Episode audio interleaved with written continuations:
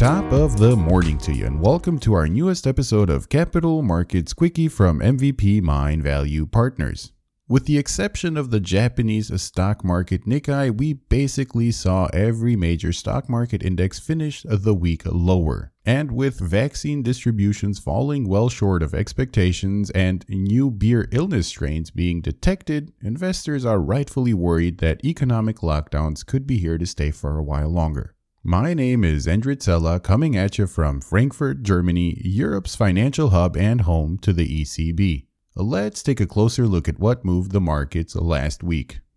Well, as you heard, the stock market finished a lower all across the board. Well, it must be deja vu because it sure feels like 2020 all over again. The S&P 500 index took a breather last week, closing down more than 1% after posting record highs just the week before. And that goes for the Nasdaq 100, Dow Jones, and also for the German stock index DAX 30. Gold and silver actually took the biggest hit last week, with gold closing the week 1.1% lower and silver 2.56% lower. And once again, it feels like deja vu, because it was only 10 months ago when Europe and the United States realized that the beer illness is a serious matter and started implementing lockdown measures all over the place. And as these lockdown measures were implemented, the stock market, along with precious metals and other asset classes, took a very big dip.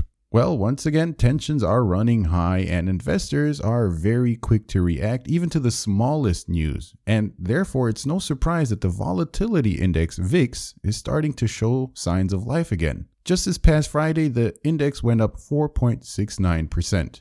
It seems as though we might have underestimated the whole beer illness ordeal after all, and it's gonna take some more patience until things really get back to normal. However, as far as the stock market is concerned, a little correction here and there is very healthy and could present great buying opportunities actually.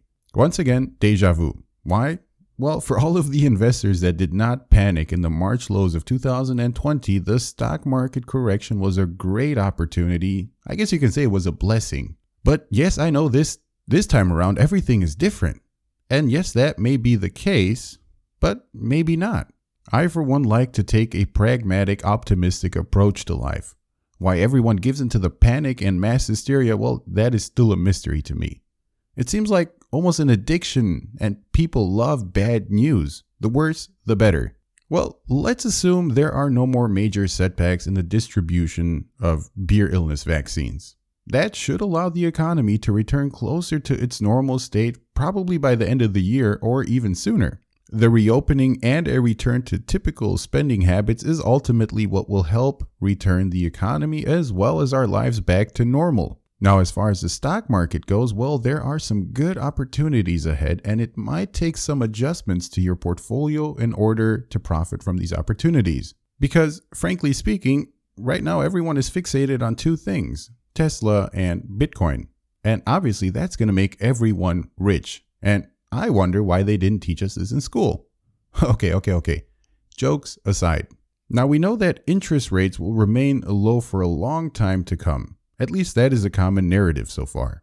However, many experts, and myself included, do expect longer term bond yields to only rise modestly over the course of 2021 as inflation picks up. In this type of environment, you want to keep your portfolio well diversified and have some exposure to cyclical sectors that are very likely to profit from a steepening of the yield curve. But more importantly, and I cannot say this often enough, it is crucial to think outside the box because investing is more like philosophy. You have to question things around you, and at the end of the day, you should invest your money in companies that are shaping your vision of the future. Better yet, in companies that are shaping your daily lives. And with that being said, I'd love to hear from you guys which companies are shaping your future and daily lives. If you love my channel, then please don't forget to subscribe and like my videos. It really helps a lot.